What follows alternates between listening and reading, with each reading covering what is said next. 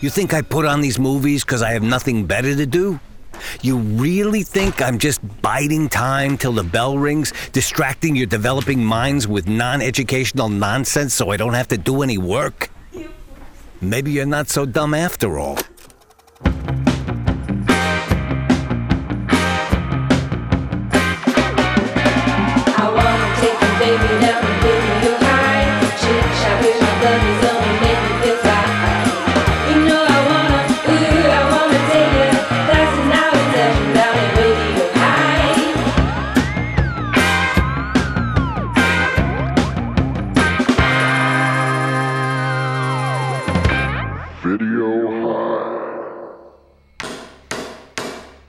Come to order.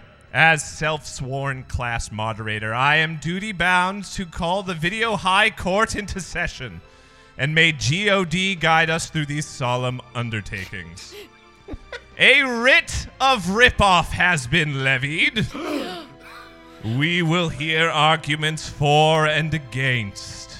These proceedings are not to be taken lightly. Opening statements will be made by the prosecution. Chair recognizes Mr. Justin Ferraro. Well, well, well, here we are. Honorable members of this here debate club. I know I'm no big city popinjay. I'm not some of the slick, fast talking dandy here to strut around pretending to know every facet of biology or anatomy or embryology or paleontology or genetics or epidemiology or ecology or physiology or morphology. Hell, I'm no spring chicken. I can barely tell a cow and a turnip apart. no, I'm just a Kentucky fried film lover, sweating under these hot lamps. Oh, lordy, lordy. Just as the generative diversity made me. now, our story today begins a long time ago with an era in which mighty titans, colossal monsters of a terrible nature, vied for supremacy in the primordial ooze. This era, of course, is the year 1993. but maybe I need to take you chickadees a bit farther back. I want to tell you about this writer I know. Smart man with a big idea.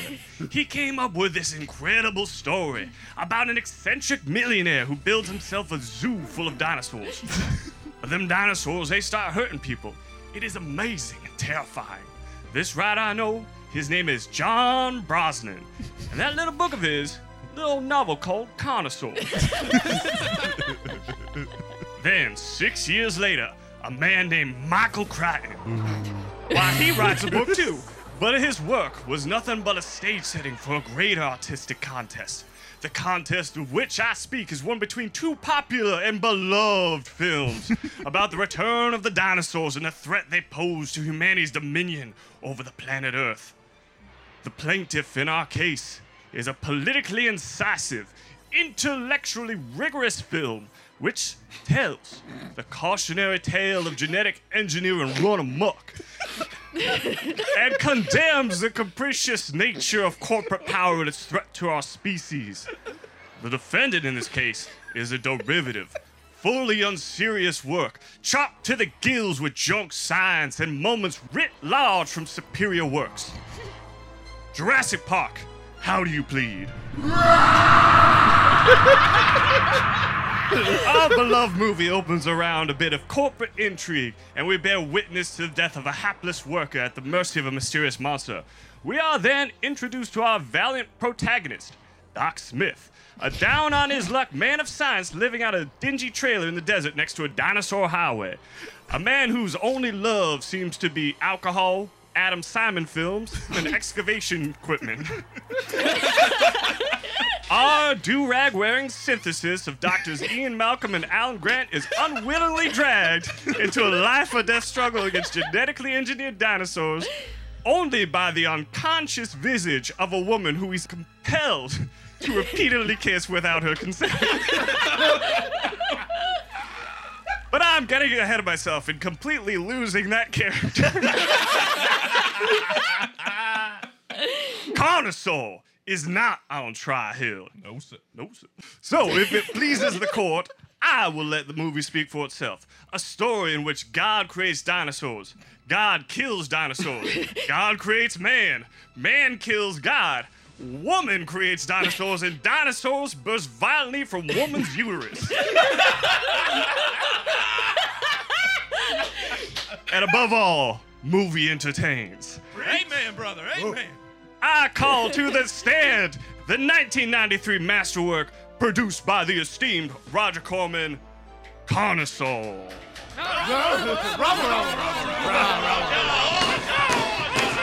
What the hell is it? Looks like some kind of lizard.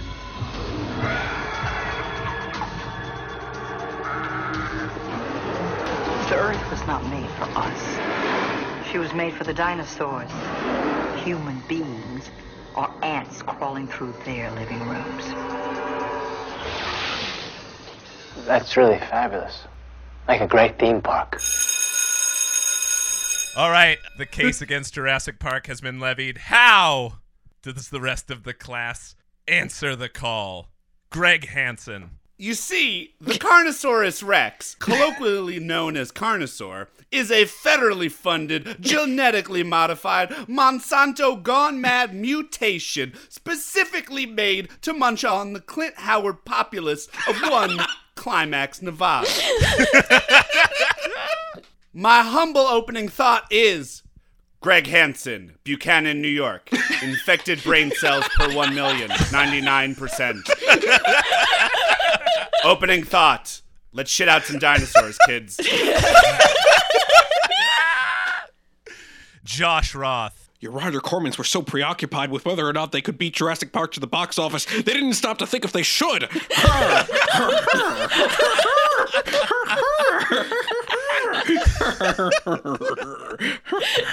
And now it's an hour of Jeff Goldblum laughing. That's the rest of the podcast. Honestly, I'm fine with it. I could do this all day. Jamie Kennedy. Casey Regan, my dear Video High classmates, welcome to Climax, Nevada.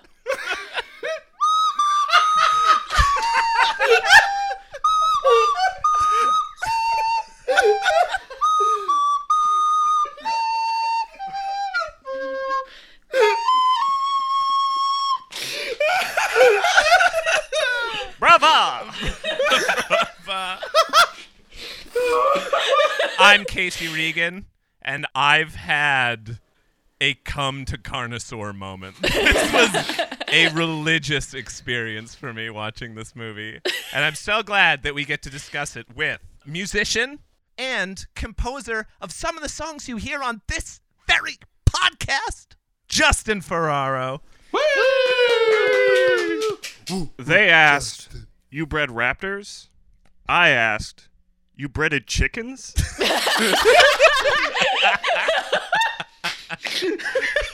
They're good for you. Casey, how can you defend any dinosaur movie that starts with stock footage of a Hormel chicken farm? At length. It's a good movie, Josh. it's, a good, it's a good movie. If I'm being honest, I loved this. What? I loved So this for every nonsensical second of it. I had no idea what was happening Uh, no. for at least the first half of the movie, and I couldn't care less. Like, and this is not a hot take. I'm not trying to like make this a thing. I genuinely liked this more than Jurassic Park. I, I will. Josh oh, quit. Josh is leaving. Josh. Okay, I don't know if I'm just biased because Michael Crichton went to my high school, And because Jurassic Park's your favorite movie of all time. but Jurassic Park is uh. one of my favorite films of all time. I love both of the books. No.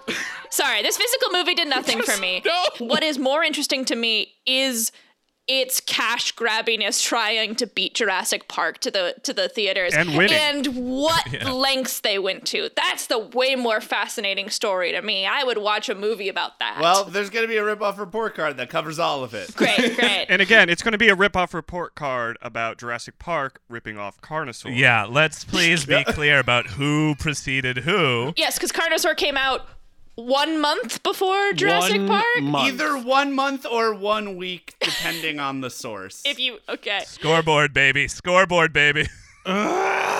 Oh man. in the light of this movie, which has been a sort of guiding light into uh, my personal spiritual journey, yes. you see the stock footage of chickens, and it's like a pretty rough thing to look at. It is laying bare the commercialized chicken for food industry. And it's like horrifying. So all you need is a little bit of like sci-fi green font in front of there and it looks like a sci-fi movie because what we actually do to prepare chickens for meals is by itself a horror movie. And then what you learn by the end of this movie is that information we're getting, while seemingly wholly unscientific, is our villain has been weaponizing chicken to the most insanely nefarious ends. McDonald's would be proud. It's just like real life. I guess I mean I don't want to get ahead of Yeah, things here, but like I, I was just overall confused by the end of the movie. How far into her evil scheme was she? Is this something where they could quarantine this town, and by quarantine I mean apparently murder all of the citizens of the town, or is it too late and has the have these chickens been going out into the world for a while now, and everyone is going to be contaminated? If I understand it correctly, it is entirely too late. Yes. Okay. It is? There's a scene towards the end where like the, the the freakish sort of bald executive, who I'm not sure if he's part of the company or if he's part of DARPA or some other government institution, but the, the guy who's on his like hands and knees like feeding a congressman blueberry pie at a comically Fallon. I tall forgot about that table. scene. yes. It's a nightmare. it's weirdly Oh! nightmarish. I have that quoted. I have that quoted. That, 'cause it's that's fucking scarier bananas. than the chickens on the conveyor belt on the way to saw blades. That is the scariest. Yeah. is that, That man? that is also, I think, a central tenet of QAnon. yes, absolutely. Is a cabal of bald CEOs feeding senators. But there's adrenochrome in that pie. but yeah, so there's a scene later where he's in a, like a tent with like like a military general guy and then like the rest of his science team. And what he says essentially is that they're going to capitalize on the crisis uh, and a bit of disaster capitalism by creating artificial wombs to solve laying giant fucking hip busting eggs. yeah, they're gonna give birth to new genetically modified women, and it's Great. Right. I- yeah, I guess because that's what you want in a movie about dinosaurs. Well, that's the thing. I think that's why Yes. my Yes, hesitation with this. yes. Th- I feel like that's my hesitation with this whole movie, and why it kind of didn't sit well for me was because it just felt so hopeless. Uh, like the imagery of like government officials in hazmat suits coming into a clinic and just mowing down all the sick people in there with a machine gun, and the fact that nothing is going to get better, and the only shot at an antidote was destroyed in a fire because of man's own like hubris and not listening to people. Like it bummed me out, guys. yeah. That doesn't mean it's a bad movie. Yeah. this is the opposite of the Steven Spielberg awe shot this entire movie. Yeah. It's just the Steven Spielberg, oh. Yes, the whimsical world building of Jurassic Park is so derivative of this post apocalyptic movie that has barely anything to do with dinosaurs and everything to do with Ooh. Uh, what? like Whoa, has whoa. everything to do with dinosaurs. Did you miss all the dinosaurs? We start on chickens! We start on chickens! It's which are dinosaurs. this movie has more to do with dinosaurs, both pseudo-scientifically, which let's they're both pseudo-scientific movies. It doesn't matter what that like how believably Jurassic Park says it. It's still junk science. There's still two movies about junk science making dinosaurs, and two is a better Movie. philosoph- better movie. And a better philosophical model of dinosaurs in a story because it covers the fact of extinction and the dominion of species on a planet not like a chamber drama that's about like high stakes theme park deaths Also, it puts the die in dinosaurs. yeah the, Why death- wasn't that the the tagline? deaths are way better in carnosaur way better than in jurassic park Oh, you're telling me that's better than the T Rex eating the lawyer off the toilet? Come on. name on. another Yeah, one. Nothing beats Name that. a second Nothing beats one. that. Uh, Nedry being hoisted by his own petard. You mean the scene stolen from Carnosaur? Uh, a dinosaur jumping into a Jeep and shaking it while they tear someone apart? Came out a month earlier, stolen by Steven Spielberg. Spielberg. yes. Sam Jackson's The severed reshoot- arm. The reshoots. were Off-screen on a deaths real- don't count. Sam Jackson, I even if off-screen deaths did count, Sam Jackson's severed arm trumped by girl getting leg ripped off while she's chained to a bulldozer. Clever girl. Actually, and a more d- direct plagiarism from that very scene, uh, handcuffed guy, the handcuffed hand dangling from the bulldozer. We get two Sam Jacksons in one movie. You've curiously forgotten about Clint Howard getting his head bitten Hell off. yes. I'll give you and that that one. is I'll also give you that. half of the deaths in this movie. This this movie is better enjoyed if you just consciously turn off your brain for the first 10 minutes Sure. and then recognize that like the titular character Carnosaur, it's only going to get bigger and stronger as it grows. Something's happening. Genes are being germified, animals are being combined with animals, or Who knows? Who knows? Who kno- who cares? we see these corporate goons in the like Legion of Doom. they're sitting Yeah, Inside Network 23. yeah, they're sitting at this giant villainous table, sitting in chairs that bring the table up to like their chins. These look like tiny, tiny men, each with a Coca Cola in front of them, discussing the operations of a corporation that genetically modifies food. So they're having this Legion of Evil conversation about how they're working with this mysterious Dr. Tiptree, who is the head of her field of genetics and has made bold and basically evil steps in it. My favorite part of the scene is that we cut away to Dr. Chiptree, Dr. Tiptree. no, none of us are going to get this Say right. it 10 times fast. Think of it like Uh, this: she uh, tips trees, she destroys the world. Dr. Tiptree watching this footage on Oh my God. security cams. Dr. Jade Chiptree is w- watching things and we're watching her watch things because that's what good movies do. Yep. Yeah, then we end up with uh, a couple of dumbass truck drivers. Which again, who are- unclear if they were there to investigate, were they there to steal, or were they there to just make a delivery? yeah, the opening of this movie is uh, pretty opaque. Uh, it's it's seeding mystery for later in the movie. Then as soon as my eyes started to glaze over because it's just like too much confusing stuff happening, then we get my favorite thing in all movies, which is wait, pause, enhance. Again, again, again. this Zoom and enhance. I think, better than any other movie because we get what would actually be the image if you zoomed in on like closed circuit television. Yeah. Just a bunch of blocks. Yeah, that's like four blue and orange artifacts. exactly what I thought. because she wants to see what has happened was these delivery or pickup or just like Jabronis. jabronis come across a cage with one chicken drenched in blood and another just pile of viscera with a huge egg next to it.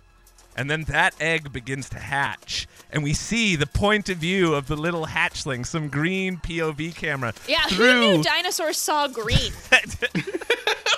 the first of many, many, many, many, many, many dinosaur POV cams. Yeah, and while we're talking about junk science, is it really such a big stretch of imagination to believe that dinosaurs see green when we've already accepted that T Rexes only see motion? Oh. Also, Which science is better? Dinosaurs are green.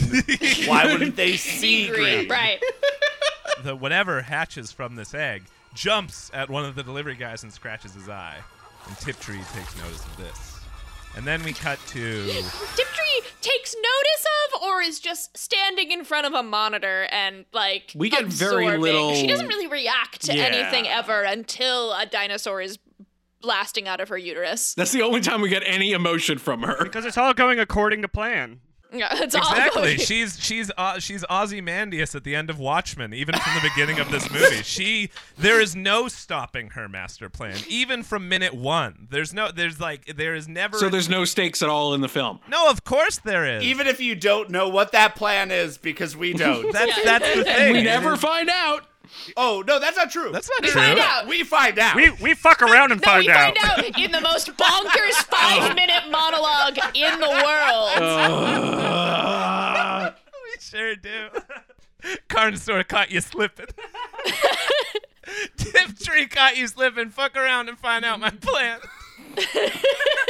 Uh, the only thing that really bums me out about this movie is keeping Dr. Tiptree quiet for the first half of the movie because once she starts going later, she's the best character that's ever been written. She's the greatest villain in She- movie history. She has some Oh, amazing, lines, but we don't get them until the last five minutes of the movie, so I'm half asleep. Like our supposed protagonist, Doc, when he is a drunk loser, you don't have to pay attention to the movie. You are also like in a malaise, drifting through the plot of this thing, Knocking And then- over bottles. And then the minute he finds a dead body, the movie gets rad. we sober up. we sober up and the movie gets so goddamn good. We should introduce the Doc is just a, a- like a like a fucking Lawrence brother. Like he is 90s as shit. Like he is Yeah. stereotypical burnout. He's watching director Adam Simon's first movie Brain Dead and drinking course straight from a fifth of uh, whiskey. Better a bottle in front of me than a front of the bottom of me. Hey! What's going on out there? Hold it! I got a gun! I can't shoot for shit! Oh, I get you this time! You ain't going nowhere! Come on out! Come on out! Wasn't he just like a night watchman who had to Yeah. like make sure that you know protesters don't mess with their excavation equipment? Yeah, Yeah. Um, but it's. Okay. I think it's sort of hinted that he actually has earned the name Doc. Um, we see three things in his apartment. We first are treated to the, the Alfred E. Neuman "What Me Worry" poster. He's got um, a Chekhov's "What Me Worry" poster.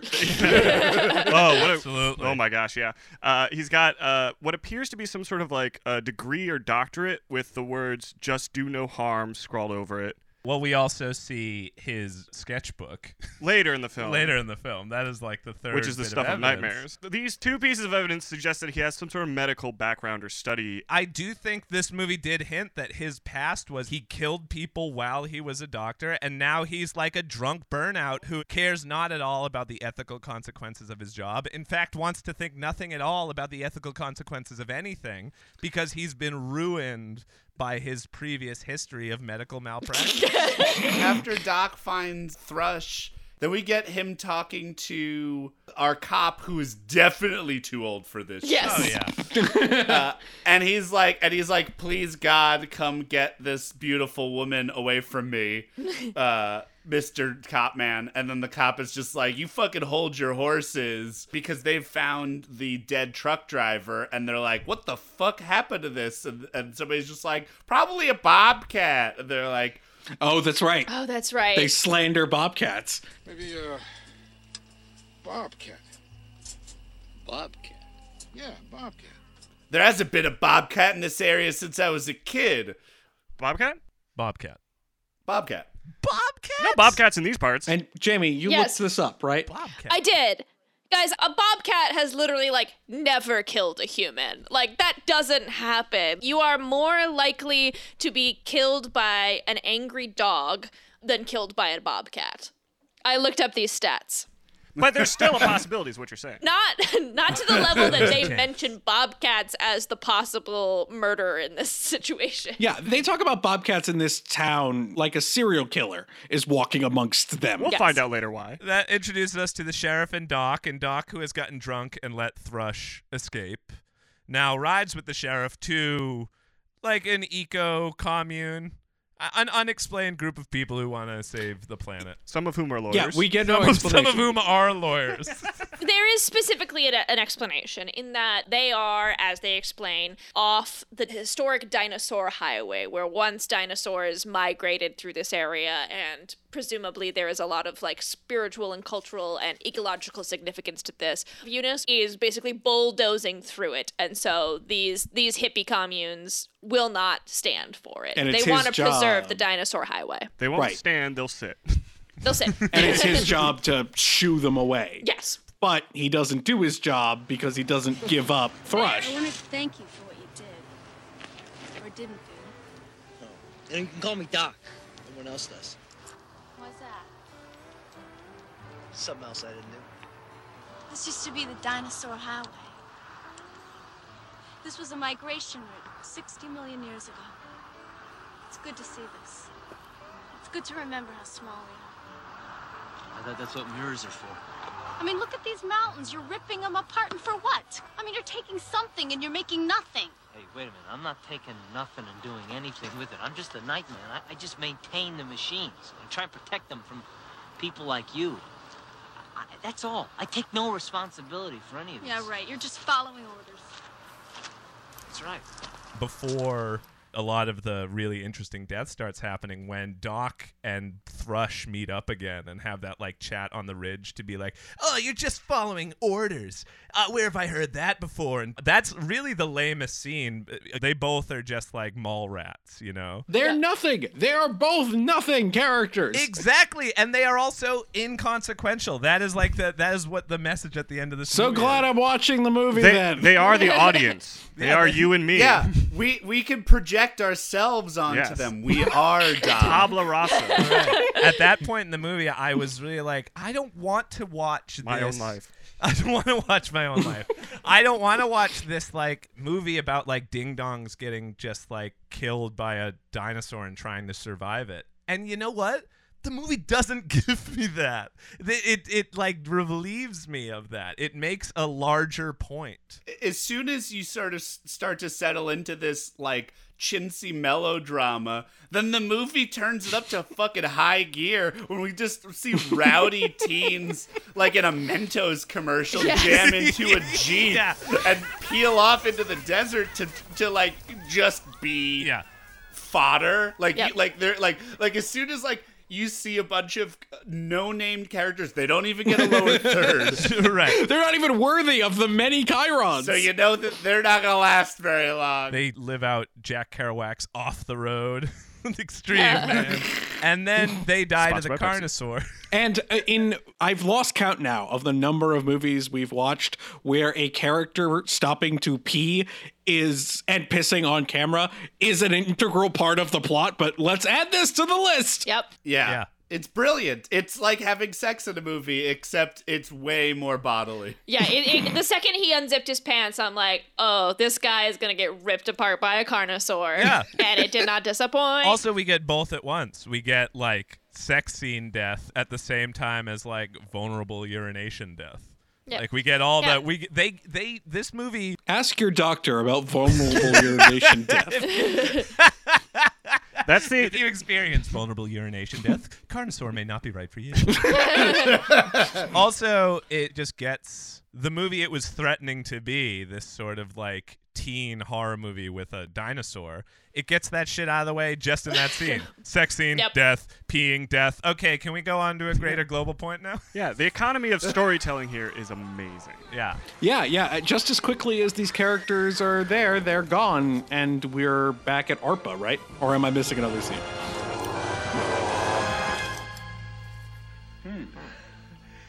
Is that not the juiciest, sweetest, freshest tasting blueberry pie you've ever tasted?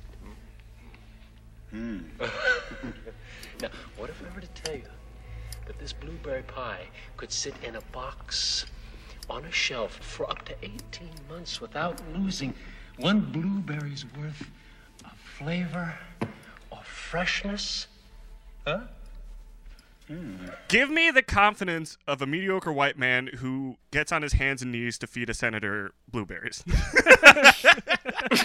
God. Yeah. He's pushing all sorts of genetic modifications to food because he's trying to, in his Cows, own way, turnips, blueberry pies. Yes, he has uh, convinced himself, as we see towards the end of this movie, that he's like doing a grand act for humankind while also greedily like owning what like keeps us alive, food. Uh, and he just is never sitting normally on the set ever. like, He, a lot like Jeff Goldblum in Jurassic Park, splayed across the table, like wi- not shirtless, yeah, but he's doing like a close to it. fold. Might as well Right. be. Might as- yeah. might as well. There's a lot of gruesome violence in this movie, a lot of very explicit images. The only one that I viscerally reacted to was when he picked the blueberry off the congressman's plate with his bare fingers. I was like, oh! Yeah. I ain't no It's finger horrifying. food. Pie ain't no finger food. The most disgusting thing in the entire movie. Yeah. I have a fun little fact about uh, Fallon, the guy who plays him, Ned Bellamy. uh, and Brent Hinkley, the guy who looks like Rance Howard put through a dryer, uh, Guy rules. were in Ed Wood together the following year. What? Yeah. Oh no way. Who were they in Ed Yeah. Wood? Ned, Ned Bellamy, the guy who plays Fallon, is the doctor who's uh, Bela Lugosi's double in Plan 9.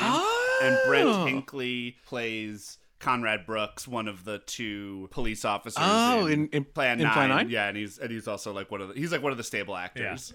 Another fun fact Ned Bellamy's name is an anagram for Yam Bellend. That is a fun fact. Wow.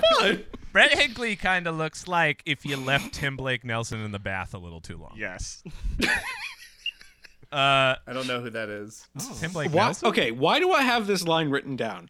ARPA is crossbreeding cows and turnips for science? Oh, because that's what they're doing for science. I mean, I think it's the same way reason that you can have a blueberry pie that's been unrefrigerated for 18 Oh, months because it's oh. coated in uh, uh. embryonic fluid. I think that's just kind of the it's the opposite of what like Beyond and Impossible Burger is doing. They're trying to make vegetables and fruit meat. it's so good. He's he's on the phone and he's like, "We've crossed a cow with a turnip," which just feels to me like, "Yes, we can have the patent on the shepherd pie tree." and then we get Dr. Tiptree consoling uh we don't know. Jesse know Paloma is that employee. What a beautiful name. Yeah, Jesse I'm glad, I'm glad we got a first and last name for Jesse Paloma. well, Jesse Paloma, who has Jesse Paloma? Jesse Paloma, who has been throughout this whole movie just sort of like these quick glimpses of the world's most panicked, sweaty man. Yes. And of the three teens, one is his daughter. Who What? does like Thank Wait, you for wait, the, wait. Thank you for that Oh. confirmation. I thought that was the case. Oh. Okay. Weirdly enough, I just want to point out something about this character. There's a lot of scenes in this movie where people like wipe their brows. They're completely dry brows because this man has taken all the sweat of everyone in the cast. He is the wettest person alive, and he's dried out everyone around him. It's insane. hey, they're in a desert, man. Come on. She has two employees. Her secretary, someone say her name. I didn't write it down. Linda? Susan. Uh, Linda? I don't know. One of those two. Susan Linden. Choose Susan audience Linda? you choose. Susan Linden. I believed both of them. When you, Susan, it's Susan. Susan. Yep. And both of these employees she only ever interacts with over Securicam. Because she doesn't interact with anyone. She has the c- cameras throughout the entire world, and she can just communicate. But I mean, she is totally disconnected from the rest of humanity, which is what you'd need to do to plot Destroy to it. destroy humanity. Yep. And the dad goes to Tiptree distraught, destroyed by the death of his daughter, and warned by her assistant that he's threatening to blow th- the story wide open and like t- name names. Tiptree over her monitors leads him into just like a, closet. closet.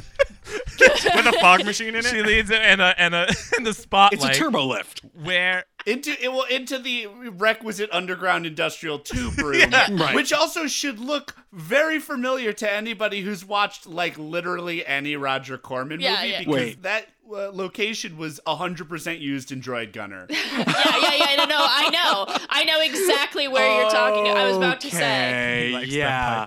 It's oh, crazy yeah. because the standard hallway filled with pipes leads to like a rave room with Right. laser beams that create a like laser tunnel that he can't escape from and at the end of it is a T-Rex? I really am sorry about your daughter, Jesse. Our children are all that matters. What are we anyway except a set of instructions for the reproductions of the species? Nothing I could say or do would bring your daughter back. But you can contribute to the next generation.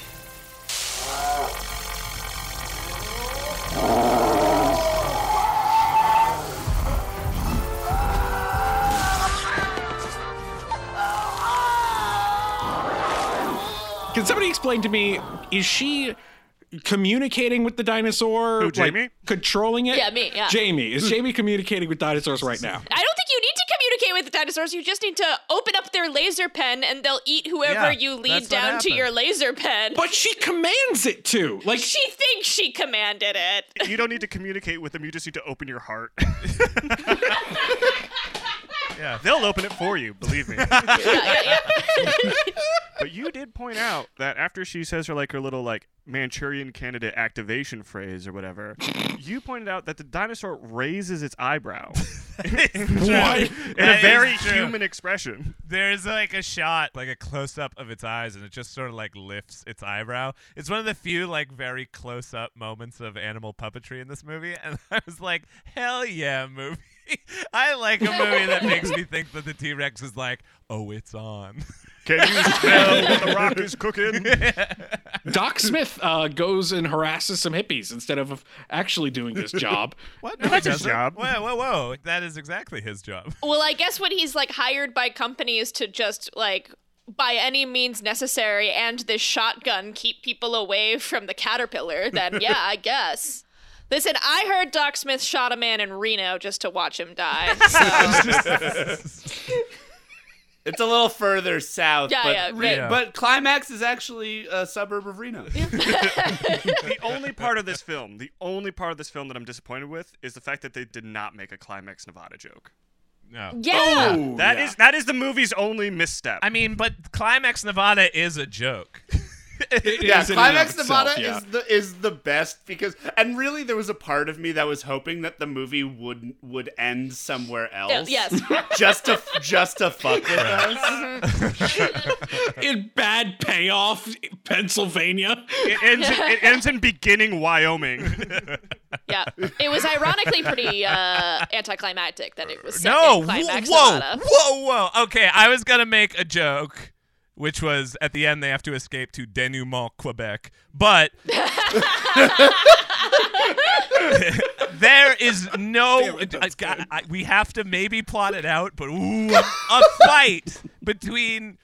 Like heavy machinery and a Tyrannosaurus Rex. If you're calling that anticlimactic, stop watching movies. You will never be satisfied. That's as climactic a thought as I can have. Except it's not a T Rex, Casey. It's a Carnosaurus. no, it's a T Rex. No, no, that one actually is That a was a T-Rex. T-Rex? Yeah, yeah, yeah. Read a book. Come on. T-Rex car- Yeah. Read a book called Carnosaur, then wait six years for Jurassic Park to be published because Michael Crichton ripped it off. He really did rip it off though. he really did though. So we get Clint Howard, and Clint Howard is working at the Purex poultry plant. Where they make condoms for chickens. Yes, Purex is a subsidiary of Eunice, which is again that sentence is just an amalgamation of evil things. Like again, you expect Lex Luthor to just be at the head of this. Globex Corporation. Yeah. Well, I decided to look up the etymology of Eunice because this movie is just filled with little Easter eggs and delicious tidbits of knowledge. Oh, Uh, oh, Easter eggs. Easter eggs. uh, so Eunice in Greek, according to the one website I looked at, uh, is like a combination of two words. Basically means uh, joyous victory or she conquers. Um, it's a name which is also used in the Bible, ascribed to a woman uh, who is noted for being without hypocrisy. Who creates a species of super carnivore. Dr. Tiptree is a woman without hypocrisy, as we find out later in the film. and film. also she wins. And Yeah, she she wins. conquers. She conquers. Yeah. Great name. Great name. How many carnosaurs are in this movie? Unclear. Yes. Yeah. Okay. Some Enough to get the job done. Well, there's one that grows, right? It's one that grows, but then there's a full T-Rex. So, Yes. what the fuck is that T Rex? It's a T-Rex. T-Rex. We have a T-Rex. Okay, technically, if we want to get specific about it, apparently in the book there were multiple dinosaurs. Okay. And for the movie, they condensed it down to two. So the little guy is supposed to be a Deinonychus. Okay. And oh, Okay. the big guy is supposed to be a T Rex. More like a Dino Dinkus. the Deinonychus does the majority of the killing. It's hard to tell scale considering the fact that we can never really have the dinosaur in in the same shot it, to show uh, s- Also, it scale and space. Uh, changes. yeah, Yeah, also it it changes. This movie. Wait, I thought there was only one.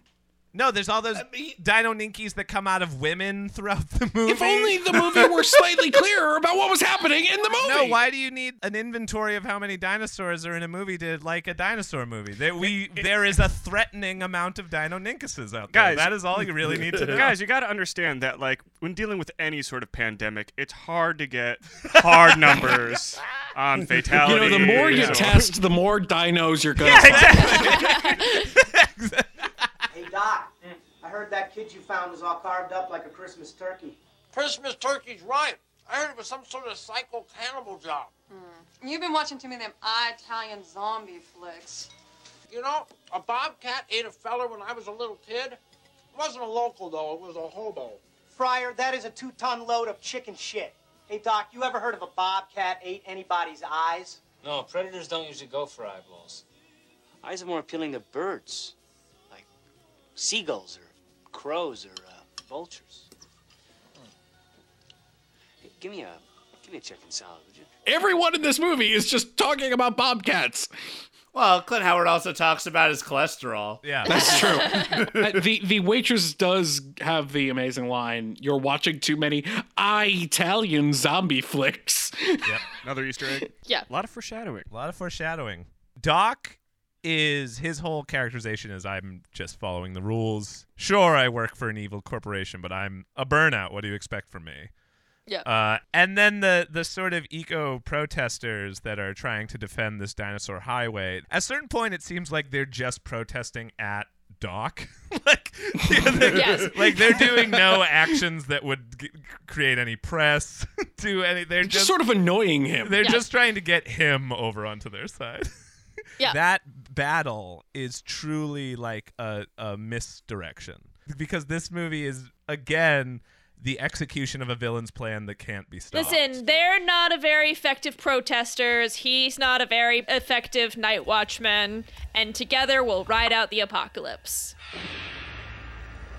Greetings, Green Brother.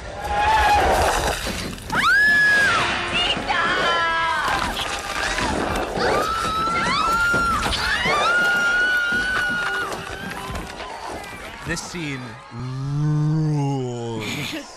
This Rules, move- rules. Yeah. It is so the best. good. It's great. I will It's give great. you a group this. I will of give you like this. ecological protesters that have chained themselves. These are the ones Uh, that Doc has just left Right. there. So he's essentially left them to their death. He didn't know that? Yeah, but he's should have, you know, done his job. you see Ed Hippie get his like hand ripped off still attached to the construction equipment and then yeah we see the girl get her leg like ripped off and eaten in front of her by the carnosaur uh, and when we cut More back like a connoisseur. right. yeah he, re- he spends like a time munching on being like, oh, Yeah. I love the conceit that they wrote the the hippies to have chained themselves onto the machinery to then use that against them so that they cannot run So away. good. That is that is like top notch screenwriting. Yeah. And Thrush is the only one to survive because she's chained herself on the inside of the caterpillar. So she's just helplessly watching through the window as all of her friends are just torn apart.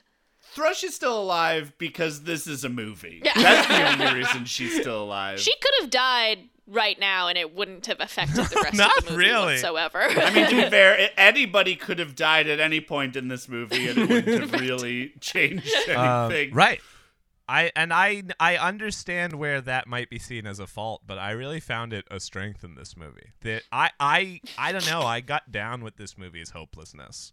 I vibed with it. I like a good nihilistic ending. The sheriff who uh, try is trying his goddamn best to figure out like what's going on with all these like dead bodies showing up, finds out like whatever creature has been doing this is getting larger. And they are surveying what is some pretty good fucking carcass meat in a movie. Like the meat looked gooey and go- visceral. The makeup effects in this movie are Yeah. excellent. The creature effects in this movie Less so. are. They, they Right. exist. Though apparently, and this was actually a way surprise to me, that they really did build a 16 foot tall T Rex to battle What? at the end Yeah. of the movie. I was totally convinced that that was like forced Yeah. perspective and Oh my like stop God. motion. It doesn't help that they shot it from the ground like force perspective. Yeah. it takes a good filmmaker to make miniatures look big. It takes a great filmmaker to make big things look miniature. yeah. It, it- yeah, weighed half a ton. That we do get a scene of Thrush in Doc's trailer. She wakes up. Recovering from yeah, her she trauma. wakes up like as if it was all a terrible, terrible dream. After Doc Yeah, gets a little too familiar. In the excavator or whatever, he like he immediately sees just like oh and just right on the forehead. Yeah, gives her a little smooch when he finds Thrush passed out in that caterpillar and like gives her a little like presidential sniff on the forehead. My president. I said to myself, "What's up, Doc?"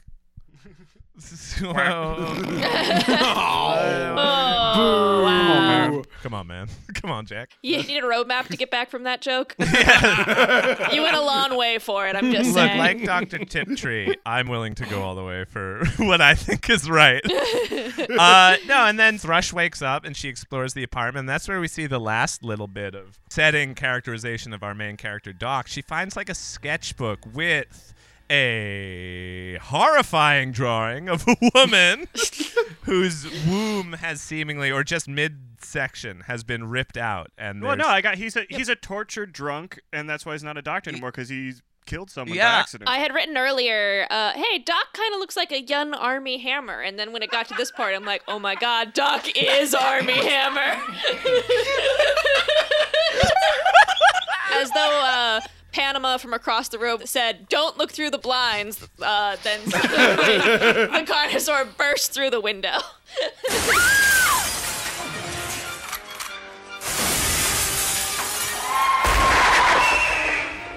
And then it's gone. Gone but not forgotten. and so's Thrush after that. she doesn't really need to be Because movie Doc is off busy finding Eunice agents that uh, earlier in the film were killed in their truck. And he uses their radio and uniform to get up to Tiptree. Which is my favorite part of the movie because Doc Smith does a very meta thing and does a speed run of the movie. Yeah. And just, just like finds a wall, clips through it, and then he's in the boss Yeah. land. Yeah. It's amazing. Yeah, it was very That's good. right. This is the point where he says like he's under the impression that he will be blamed for all the murders. So that's the reason. Which is true. Yeah, that is what the rest of this movie would be if this movie gave any sort of shit about spending time on that sort of plot. And I'm so glad it didn't. Like I so know tedious. it's so tedious for it to be like, no, I'm not the murderer. I'm not the bad guy. I'm I, I'm no, prove my it's a dinosaur. Oh, you want us to believe it's a big dinosaur? Like, I'm so glad this worst. movie didn't waste stupid time with that shit. Because what this scene wanted to do was just get us to the point where the villain can monologue for the rest of the Oh movie. My God. And the monologuing was great. Yes. It was so good. I mean, it's so hard to pick best lines. My personal favorite was, as my mentor, Dr. Moreau said, like, to Yeah, throw I- I- out I a groaned. fictional Oh, character so as your personal mentor is insane. She's not mentally well. when when they first meet and Doc like walks in on Tiptree with a with a gun, uh, she notices that like he has a fever, and he's just like flippantly he's like, "What do you know about it?" Everything. I designed it. And yeah, that is the beginning of her endless monologue. awesome. Uh, And, Awesome. And then we cut out of this like big climactic scene to go hang out with the sheriff as he makes breakfast. we cut back to climax Nevada, where the sheriff is uh, taking care of his wife and daughters, Who are all have the fever. Which is a baffling scene because the sheriff shows up. His wife is like, oh, I'm not feeling so good. And he's just like, oh, babe, go to sleep. But before you do, like, give that shit to me. and he goes to make some eggs and does so like he's never touched a pan or eggs in his entire life. So he cracks open one of the eggs and he finds green food coloring. And then another one and more green food coloring. And then a third one. And it's a little itty bitty dinosaur. Who does a cute little dance? yeah, it does like the gopher dance from Caddyshack. I'm alright. Don't gotta worry about me. Except if I give you a bite, in the place where you see. I eat eyes. No, um, I will say while seeing a mustachioed black police officer in a movie around this time, your Being mind, too old for this shit. Your mind immediately goes to too old for this shit cliche. Seeing a black sheriff wearing a cowboy hat and a chef's apron. Oh, bang the drum slowly.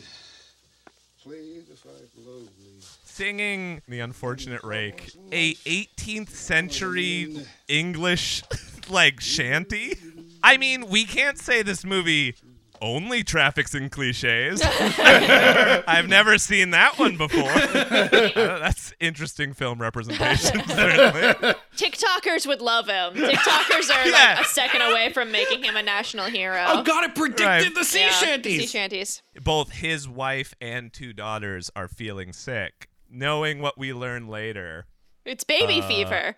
It's what we talk about, you know, when your biological clock starts ticking a little bit and you look everywhere and you're like, oh my God, that little baby is so cute. I just want to have one inside of me and have it pop out of me in a bloody mess. And actually, it's a dinosaur and then I die just as it emerges from the womb. Oh, oh yeah, he's so cute i just want him to eat me up num, num, num, num. And, and and the next scene is where the movie goes totally Oh. into the stand, which I Yes. love. But like Yeah. at this point in the movie, the virus is like such an inconsequential part of the storyline. The whole movie has just simply been a vehicle for carnosauric action. And now suddenly we're in a virus movie. Yeah. yes. Uh, like we talk a lot about ripoffs, but this does predate Outbreak by two years. Okay. Andromeda Strain came out in 1971. Listen, everything's got an antecedent. Outbreak There's ripped no- off Andromeda Strain, which yeah, came well, out Andromeda 20 years Strain before. ripped off Hamlet. It's okay.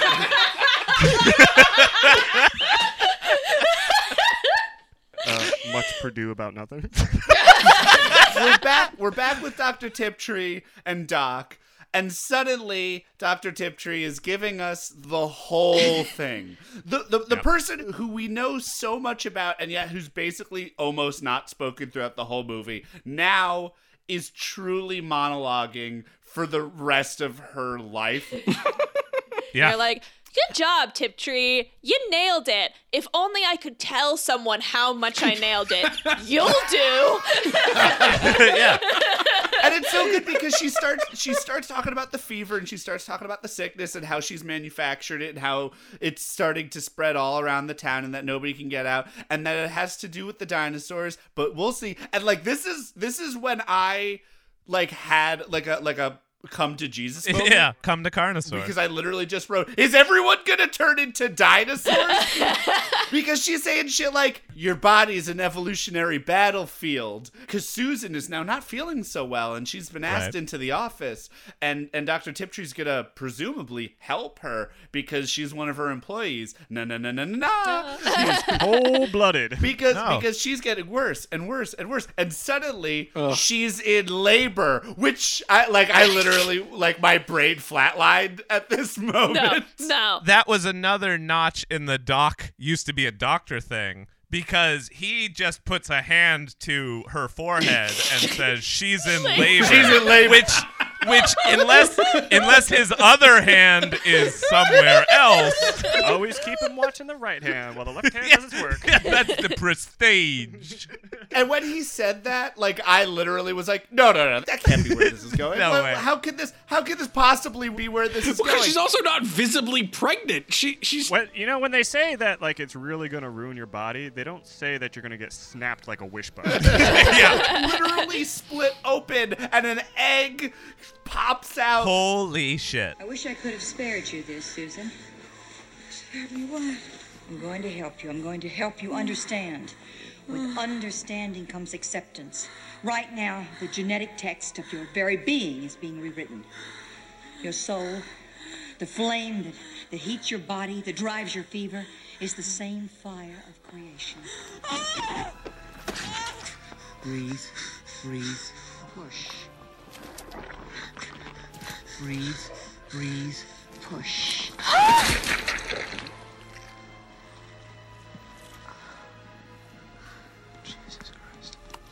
so like something explodes Rad. into an egg. That's how these. That's how this dinosaur is born, right? That's how we're Explosions. all born. We're all exploded into eggs. yeah. It is. I guess you could look at it that way. I do. I can. I am, and I will. And, and Tiptree takes the egg. Like, I mean, Doc is legitimately horrified, rightfully so. Tiptree grabs the egg, opens a like cabinet door, and it puts it with a bunch of other eggs. And it was genuinely shocking.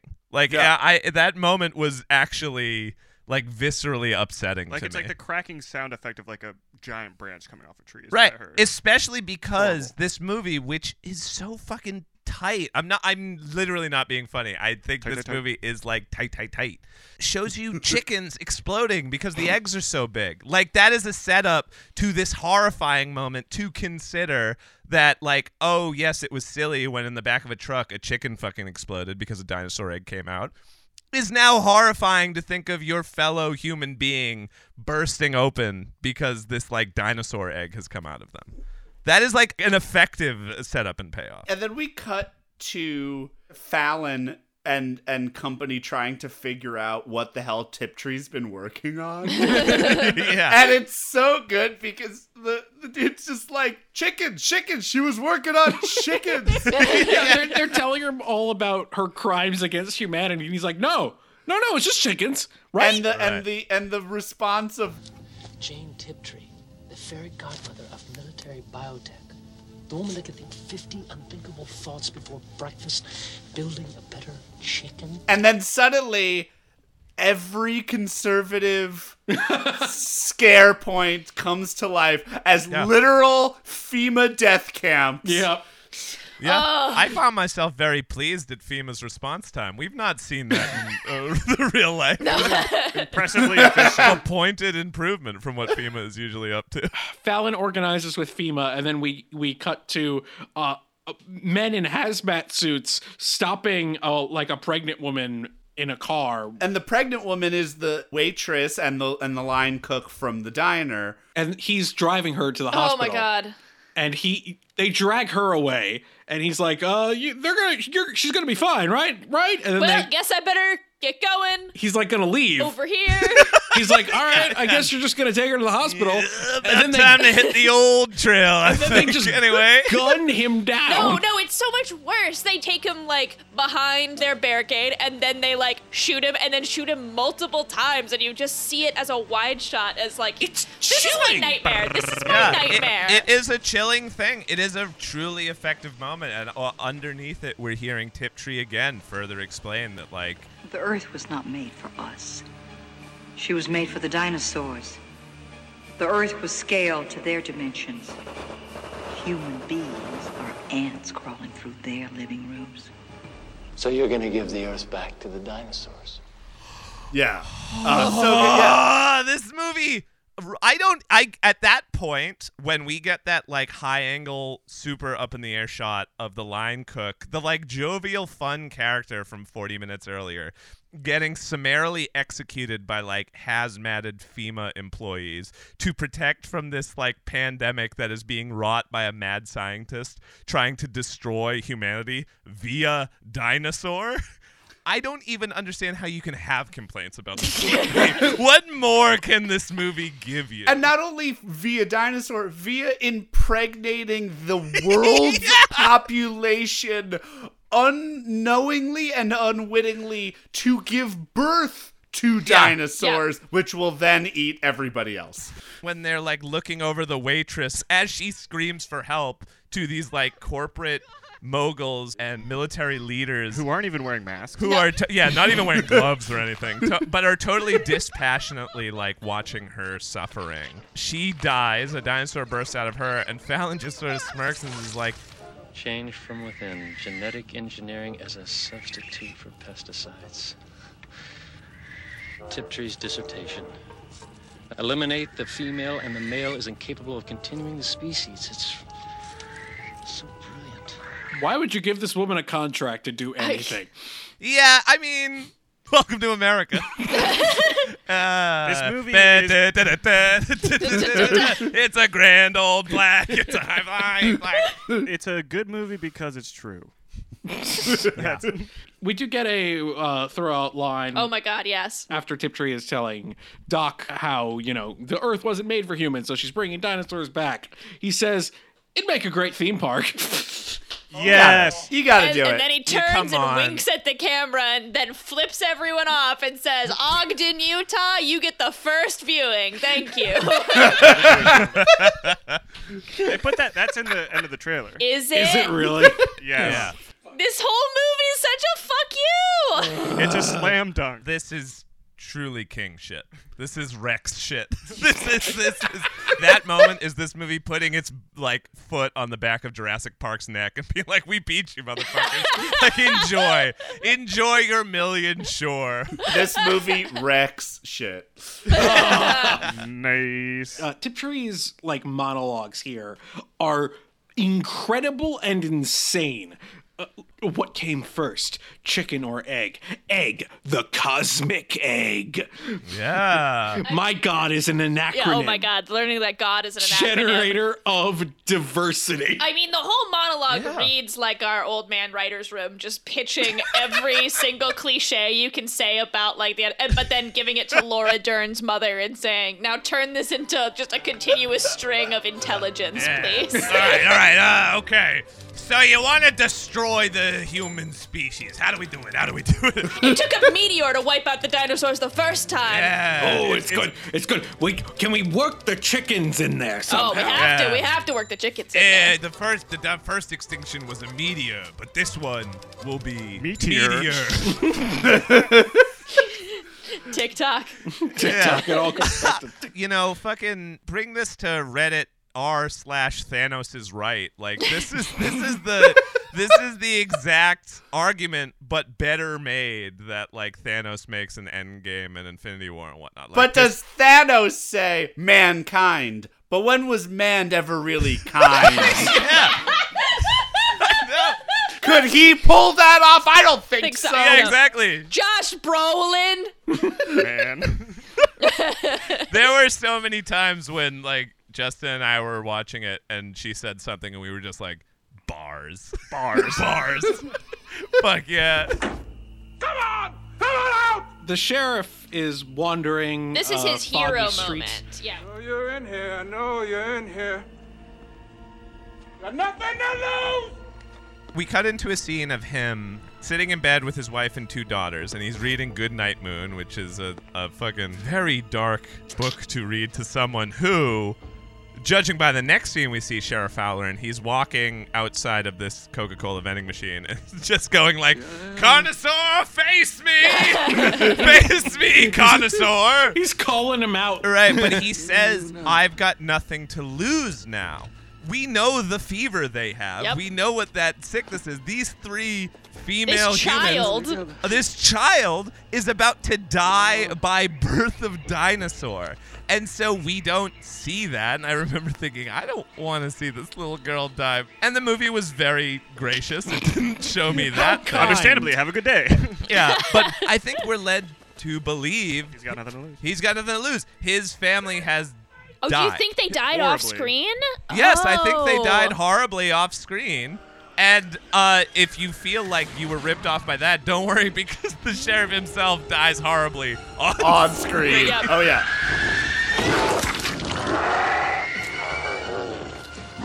He, so he shoots the, the Carnosaur with like a shotgun. Which is which again? Jurassic Park ripped off with Muldoon. also had a Yeah. shotgun whip turn to Right. confront the Velociraptor. except the except Muldoon got played. whiffed it. Yeah. No, Fowler at least takes down the, the Carnosaur. the Carnosaur kicks his razor sharp talon up through the sheriff's balls Gooch. and scrotum. Like a shish kebab. yeah, and up through his chest. Well, it makes sense that his entire family was killed uh, via their reproductive organs being uh, stripped asunder, and so he dies the same way. Yeah, How that's actually a good point. Like we said, it has a little something for everyone. It has a little, some- but it also is horrifying in toto, and it doesn't ever like doesn't give you a break. I like that. Most horror movies do give you a break, but the scene is basically lit by a Coca-Cola By a vending Coke machine. machine. so, are they official sponsors? Like, They're in the movie so much it seems like Pepsi paid for it to try and tank them. Like, it, it, And really, this movie should have been fucking sponsored by Dole because it is a banana. Hell yes, Greg. Look, if I have to kill you and every one of these damn eggs, I will. Now, you know as well as I do, if there's a raw viral serum, there's a chance of an antivirus. It doesn't make any difference. It's too late. Well, then all you, all you've got to lose is your babies. Because if I don't get the serum, I'm gonna start making omelets. What incentive do you have not to destroy these Yeah, eggs? why, why aren't you just tearing this place apart? I think because he wants the serum to make an antidote, which is apparently a skill he has. is he qualified to do that? Well, it's easy. Well, he's like, if you got the concentrated virus, or like whatever the, the phrase is, if you got like the, the pure the pure shit, you can Uh, make a serum. uncut. He seems very convinced of that. The in a way that suggests authority. This, this movie's opinion was that anti-vaxxers are both right and wrong. yeah. that the way you make vaccines is actually just injecting the disease into people, The but that thing. works. but that's good. How does he end up in the laser maze? It's just like all of he a sudden takes a Yeah, he left goes in the turn pipe that he world. shouldn't have taken. Yeah, he grabs Yeah, the yeah. bottle of green. because he ends up in Spaceplex while Tiptree is preparing to give birth. She's like, "All right, I'm ready. This- Queen which shit. it's Queen coming." shit. Which is such a great moment where she she like lays out like a nice little spread for her to sit on, and she has a little she has a little uh, Dog bowl. yeah like Yeah. a dog bowl of water that Ready she's for kinda the like oh god. she has unleashed upon the world a, a virus that will kill the female of the human species. That is like her plan is to annihilate the females of the human species. She hit the white woman extinction button. right. Yeah. And and she and she herself is a female of the human species, but Eunice Without hypocrisy. she without hypocrisy will like give herself to this plan. Not Yeah. only is willing to die for it, but is like I will use my what I didn't realize were long, very sharp oh, fingernails. acrylic fingernails Yes. to give herself a C-section to let her dino baby out. the moment where she's giving birth and she rips open her own stomach and a face hugger comes out is Oh like God. pu- is like the purest cinema. But then Yeah, we're not done with aliens ripoff here because now we're into full alien Because now we go into a shot-for-shot remake of Aliens. Yep. Somehow Doc uh, escapes the concrete fortress. He's a at- marksman while- who can shoot laser grids to pieces. Yeah, he had a gun. If only Jesse Palomo was armed. Yeah. Yeah, and the, and the giant T Rex headbutts its way out of uh, of the Legion of Doom. Yeah, and then follows Doc all the way back to his trailer. well, is he following Doc or is he following the trail of the dinosaur migration that came before him? Oh, the dinosaur, Dinosaur highway. highway. Yeah, the dinosaur highway. It's almost like it's genetic instinct. Yeah. It's almost like it was foreshadowed. There's no dinosaur DNA actually in these dinosaurs, right? Like No, it's just I chickens. know DNA. It's- guys, guys, guys. I hate to say it, but life finds a highway. God damn it! well, I have to rewrite my final thought. Uh, I'm sorry. And then we get a final fight between the T-Rex, Dr. Tiptree's T-Rex, Say that ten times fast. and Thrush and Doc, who fight the T-Rex in. Get ready to eat some Dr. Crow, Jamie and Josh. Bobcats. Wait, wait. Oh yeah. Yeah. Oh, it- it's you thought what? They were just nonsensically throwing out fake Bobcat facts? You Oh. thought that this movie missed a step? Oh my god, god, I hate myself and I hate this movie. Because like obviously the reason they've been shooting at night the whole time, the reason why the stupid hippies handcuff themselves is because it's an active construction site during the day in real life. They can only shoot at night, so that's why they show up at night. Yeah. And so y- y- th- this fight starts with like looking at the machines, these giant yellow things, and being like, "Oh man, are they gonna like bust out these things?" And you see these two little white go kart looking motherfuckers going. at and at first I was like, "What the fuck? This is they're bobcats." Casey, they're bobcats. It was Yeah. like, Oh, yeah. It was like it's like it's like in Lord of the Rings, where like it's like the eagles, the eagles are here. I was like, They kill a T Rex with bobcats. At yeah, the don't don't talk to me about how how more likely a child is to die at the hands of a bobcat. Yeah. We're talking about motherfucking T Rexes. I hate wildlife.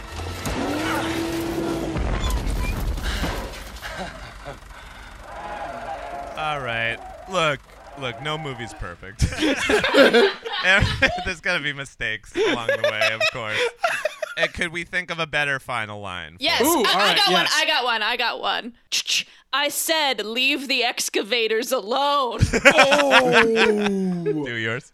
Uh, need a lift? It's not a forklift though, is it? It's like a. uh, you're extinct. Yeah, that would have been the. No, but that I would have gone with uh welcome to Jurassic Kicked Park.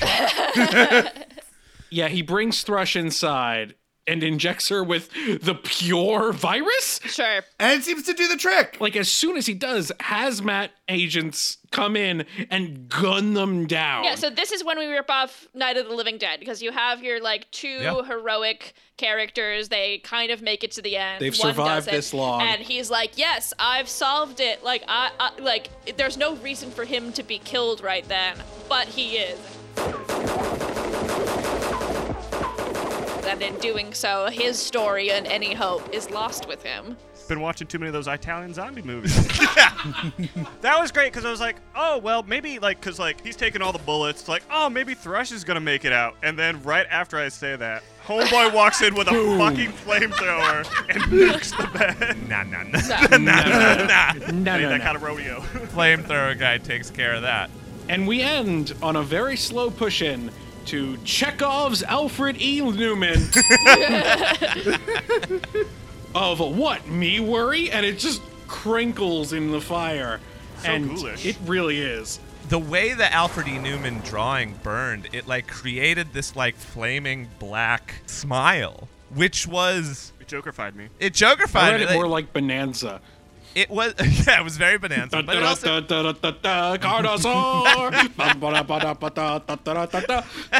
seems a little light to give you a little bite. Carnosaur. and as if to say, the world is moving backwards in time. Oh my God. The credits Yes. roll upside This hurt me. down. This That was My so cool. brain I love could that. not process that. I Like there's love certain that. things that you you are used to seeing, and backwards credits cannot be read adequately. I was uh like taken on a journey of its intention and while it wasn't a hopeful story that isn't necessarily what I need from a movie all the time. I need just to feel like I was like being directed and I was and at the end like the movie laughs at me. The movie like laughs at me considering my own mortality. Let's let's push aside the fact that they have a way better villain. This weakness of Jurassic Park is that Hammond shouldn't play God, except he's a white bearded guy who's jolly the whole time. He's uh, he's what most Americans want God to be anyway. He's not all that scary. He doesn't play God all that hard, and he's not. He's also not He's the villain of the movie, but that's a whole other thing. Yes, he is. Yes, he is. Who's is. the villain of Jurassic Park? then? Hammond? Yeah, No. He, he made the dinosaurs. he made the dinosaurs. Nedry. Nedry is the villain of the film, and No, the hubris no, no, of no. man. No, no, no. Yeah, the hubris of man. John which, Hammond. yeah, we salute Wernher von Braun. Like, like it's not entire. I mean, some can make the argument that the, he who created it is the evil monster, of course, but who smelt then the they Delta still get hired by Na- NASA. So I don't know. I don't know. What do you? I don't know. Yeah. What do you want from me? No, What do you want from me? to stop making my argument for me. Yeah. I think there are two kinds of people those who want to look death straight in the eye, know it when it comes for them, and those who want to die blissfully in the sleep of ignorance. Which one are you? Was this movie good? Yes, it was very much. In fact, it was better than the other. Called Jurassic Park. It's a piece of trash compared to Carnosaur. Rip off report card. The Carnosaur ripoff report card is brought to you by Bobcats Bobcats. Price is so low, you'll go.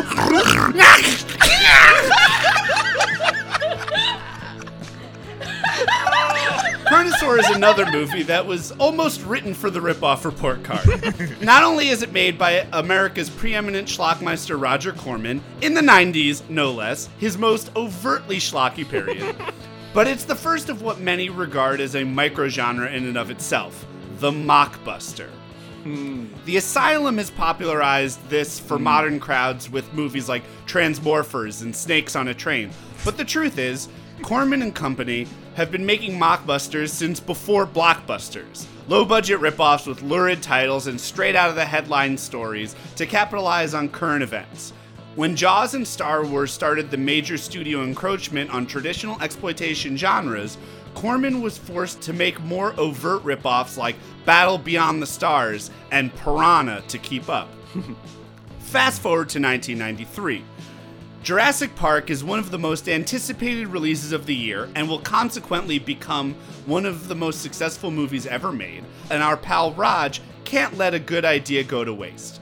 He's previously bought the rights to a dino themed book called Carnosaur and raced it to get to theaters, which is where things get interesting.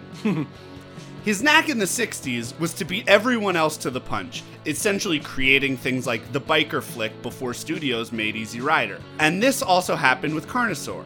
Released before Jurassic Park, Carnosaur tore a slight hole in JP's profits as it hit theaters somewhere between a week and a month before Spielberg's Epic. Different reports exist with different timelines.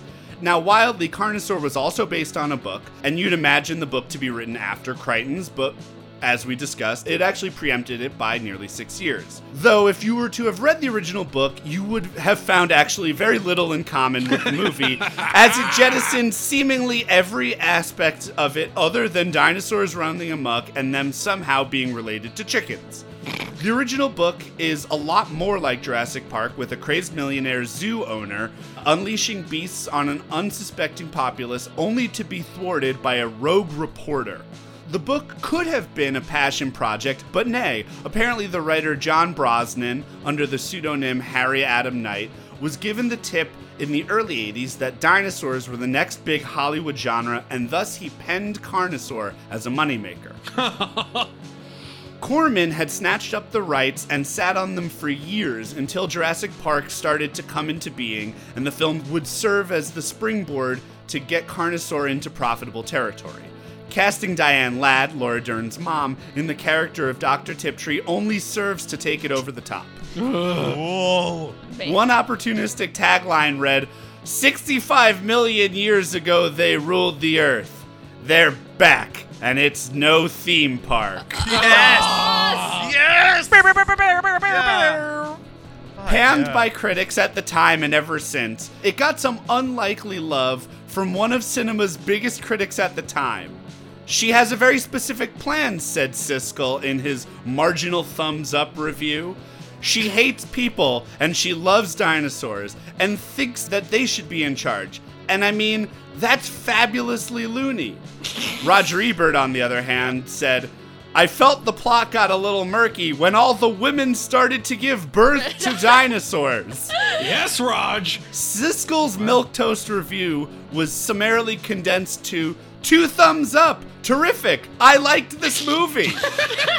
Which was emblazoned all over the VHS cover art. Of course, Corman wasn't stupid.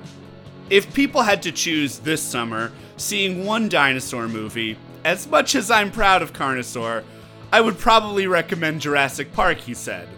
But I think we could all agree that I would hope that people would see two dinosaur movies this summer.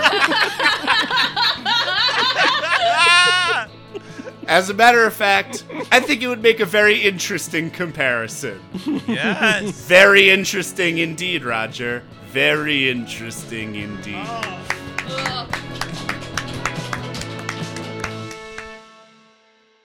Wrong. He was wrong. Roger Ebert was really wrong. he was so damn wrong. He was really wrong. He got it really wrong. In fact, you should only ever watch Carnosaur. Don't watch the other one again. Rip off report card. The prosecution rests, guys. The prosecution rests. Classmates. I feel like uh, more than ever we should probably do kisses at the end of this one. Please, just let's remember debate is all academic and we love each other. Kisses, everybody. And now we're all infected. Enjoy shitting out dinosaurs, Jamie. yeah, sorry, Jamie. All right, what are we walking away from Carnosaur with? What could end up being on that final test? Uh, chicks dig him. Other movies want to be like him. More than anything, I just want to be a fly on the wall to uh, the phone conversation between Laura Dern and her mom, where she's like, "Oh, Laura, honey, I got cast in a movie. Yeah, it's, there's dinosaurs and all this happens." And Laura's like, "Really, ma? Re- really? You couldn't let me have this one thing?" Corman uh, finds a way.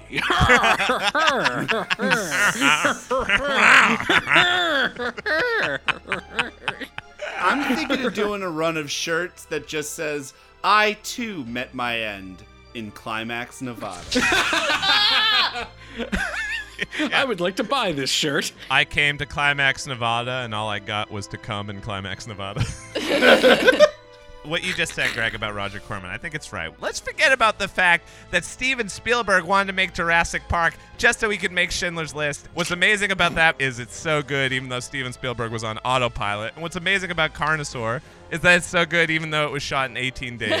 we don't have to choose one dinosaur movie or the other. Like, dinosaur movies are fun and rad and awesome. But if I had to choose one, it would be Carnosaur. And the reason why. Ugh, Carnosaur forever. Hey, you! If you like the show, why not head on over to Apple Podcasts and leave us one of them five star reviews? Then you can tell us all about it by visiting our social media. That's at Video High Podcast on Facebook and Instagram, and at VideoHigh.pod on Twitter. From your whole class, that is Greg Hansen, Jamie Kennedy, Josh Roth, and me, Casey Regan. Thank you so much for listening. Next lesson will be on director and stunt aficionado Art Camacho's 2001 apocalypse hop action epic, Gangland. We want to say thank you to Seth Applebaum of Ghost Funk Orchestra and Gabriela Tessitore of the band Scout Harris for our theme song, and Shearer for our logo, our teacher, Mr. Marlowe. And also, thank you so much to our exchange student and the person who, if you're listening right now, you're listening to his music. Thank you so much to Justin Ferraro. Thank you for having me. This has been a lot of fun. Where can people listen to your music and stuff? Yeah, the rizzos.bandcamp.com. Uh, Lowboy plays the hits.bandcamp.com. Half moon, half man. And on this show, just listen to this show. It's my best words. Justin's music is so good. Please check out the Rizzos Low Boy and Half Moon. or don't. You don't have to. Or don't. You don't have to. Well, you know what? Chicken butt? Chicken butt. Uh, uh, uh, in your ear. Podcast Network.